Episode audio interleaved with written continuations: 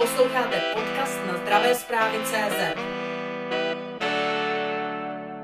Jak to vypadá v současné době s vývojem a výzkumem a s inovacemi u generických léčiv? Nabízí se možnosti, jak je zlepšovat? Tak v zásadě generická firma eh, inovuje na třech úrovních. První inovace směřuje k tomu, aby jsme se dostali eh, na trh první den po expiraci základního patentu, který chrání ten originální lék. Dále se potom snažíme inovovat eh, technologie, tak aby jsme byli schopni vyrábět co nejlacněji a tím pádem snižovat ceny léků na trhu.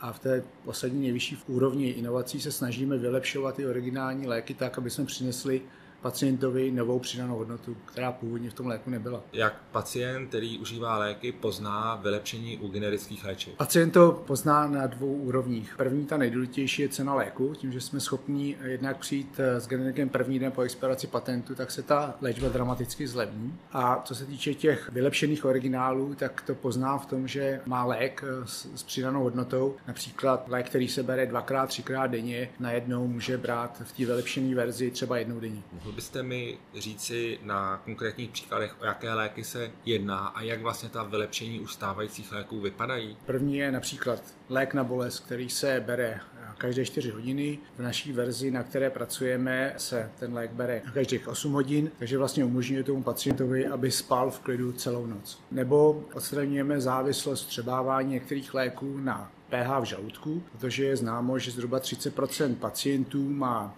pH žaludku vyšší než většina populace a tím pádem se jim některé léky špatně vstřebávají.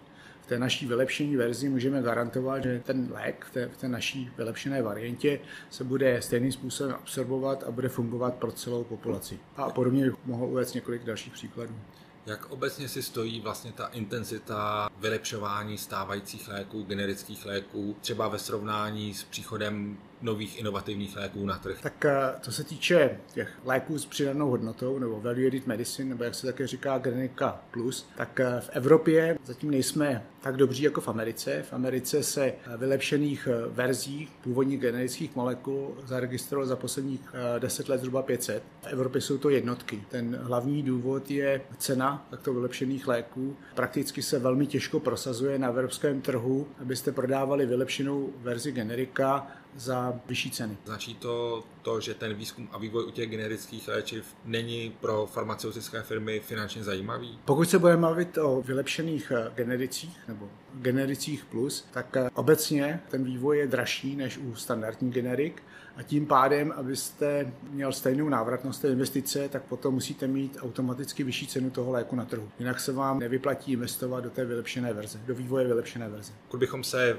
iluzorně měli přesunout do lékárny, kde je fronta a čekají tam pacienti na své léky. Máte za to, že by mohly ty léky, pokud by to, o čem se bavíme, se změnilo, být pro ně příznivější, lepší, účinnější, že je tady velký dluh vůči pacientům, co se týká inovací těch léků stávajících. No tak tou inovací v oblasti generik můžete například zajistit, že ten lék má méně vedlejší účinku. To je přidaná hodnota pro pacienta a jednoznačně by se to projevilo dopadem na jeho zdraví. Na minimálně na to, jak eh, anglicky se tomu říká compliance eh, toho pacienta s tou terapií, která by se tím pádem zvýšila a dosáhli bychom efektivnější léčby. Kterých léků se to zejména týká a zeptal bych se spíš, jakého druhu pacientů? Jsou to diabetici, jsou to antibiotika, kterých léků se ta věc, o kterých se bavíme, zejména týká? Prakticky všech oblastí. To se nedá říct, záleží na charakteru té lékové formy nebo toho daného léku. Nedá se říct, že by to bylo specificky pro danou oblast, že můžete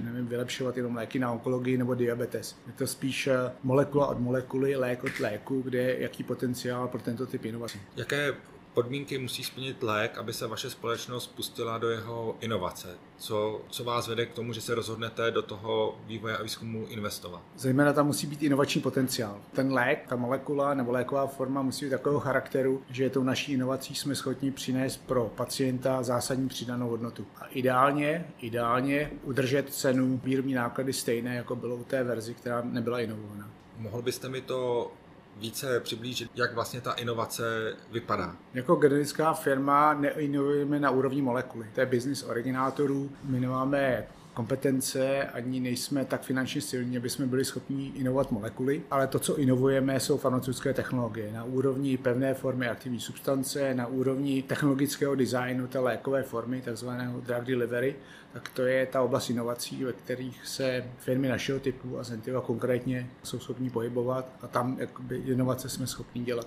Jak říkám, nejsou to inovace molekul, jsou to inovace technologií nebo drug delivery systému. Zeptám se vás, jaká je vaše pozice, tudíž tedy Zentivy v České republice, co se týče vývoje a výzkumu? V České republice má Zentiva jedinečné postavení, co se týče vývoje lékových forem, tak jsme v podstatě jediná firma, která inovuje.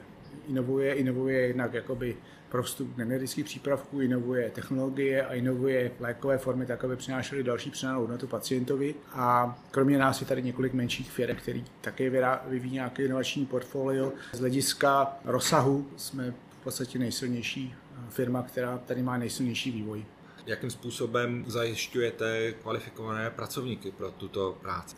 Co se týče personálního zázemí, máme v České republice docela problémy.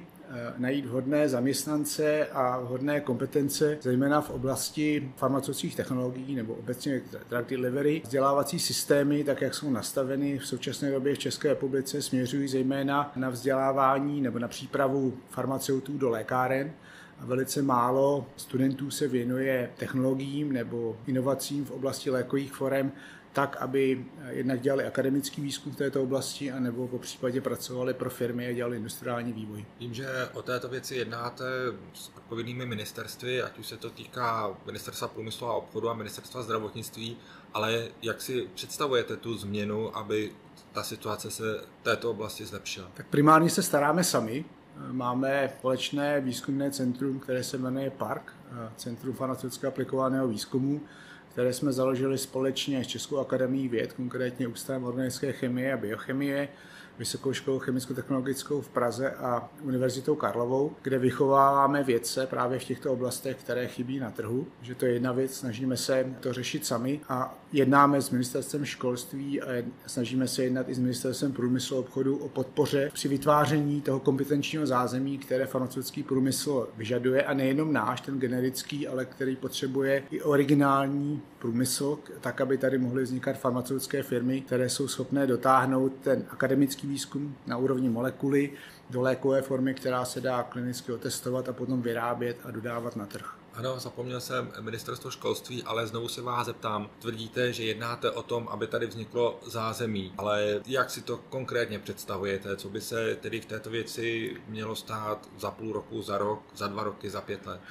Tak jednou z cest, jak tu situaci výrazně zlepšit, je zavést eh, průmyslové doktoráty. Něco, co je v západní Evropě naprosto standardní záležitost. Zhruba polovina studentů v naší oblasti nejenom studuje na univerzitách, ale zároveň pracuje ve velkých firmách, takže vlastně vyvíjí kompetence, které momentálně eh, ten farmaceutický průmysl potřebuje a řeší problémy, které farmaceutický průmysl potřebuje vyřešit. A to si myslíme, že by byl jeden z elementů úplně zásadního posunu ve výzkumu vývoji nejenom ve farmaci, ale v průmyslu obecně. Jestli mám správné informace, v Čechách na PhD je v současné době asi 22 tisíc studentů.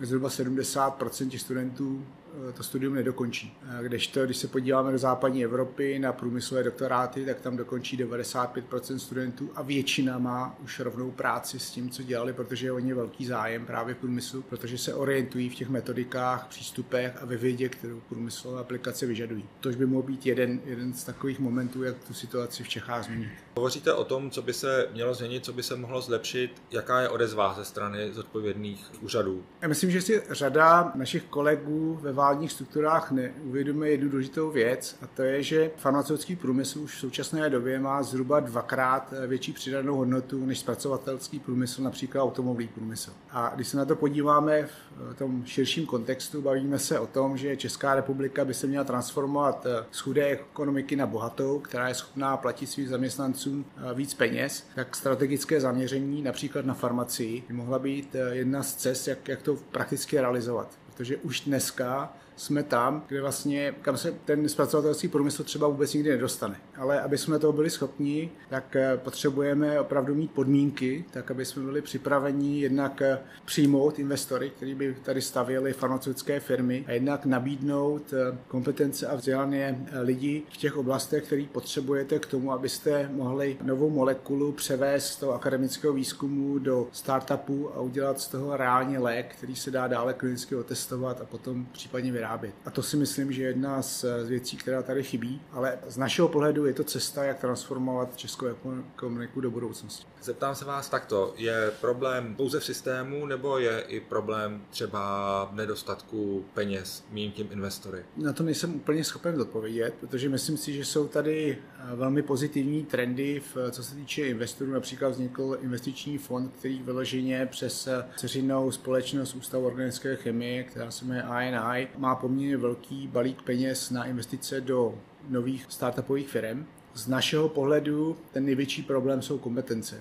Když si vezmeme například firmy Novavax, firmu Novavax, která začala v Bohumili kousek od Prahy vyrábět eh, vakcíny, začala hledat eh, lidi do výroby, ale třeba do kontroly kvality nebo do jištění kvality, tak najednou zjistí, že na tom trhu je velice málo eh, kvalitních zaměstnanců, které by mohli přivést a zajistit tu výrobu. No a žádní investoři nepřijdou do země, kde vlastně musí dlouhodobě a pracně a nákladně investovat do toho, aby vůbec tady vznikly kompetence, které potřebují. Investoři přijdou tam, kde ty podmínky jsou, nepřijdou někam, kde by pět let museli pracovat na tom, aby vůbec mohli začít realizovat svoje obchodní plány. Sám jste řekl, že Zentiva má výjimečné výsadní postavení v České republice. Tedy se vás zeptám, jakou roli v této změně by firma jako Zentiva mohla sehrávat? Tu roli už hrajeme. Jako za nás eh, to naše výzkumné centrum Park je vlastně modelovým příkladem, jak by taková spolupráce mezi průmyslem a akademickou sférou mohla vypadat. Dneska máme v parku 40 PhD studentů, máme 30 pedagogů, kteří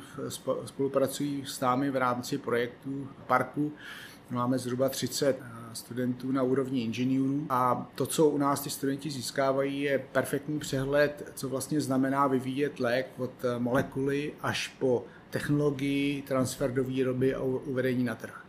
Takže v podstatě jsou schopní okamžitě nastoupit do firmy, která se s tím zabývá a začít eh, třeba pracovat na té molekule, která vyšla z Akademie věd a reálně ji dovést až do dalších pokročilejších stádií vývoje. Sledujte zdravé zprávy CZ.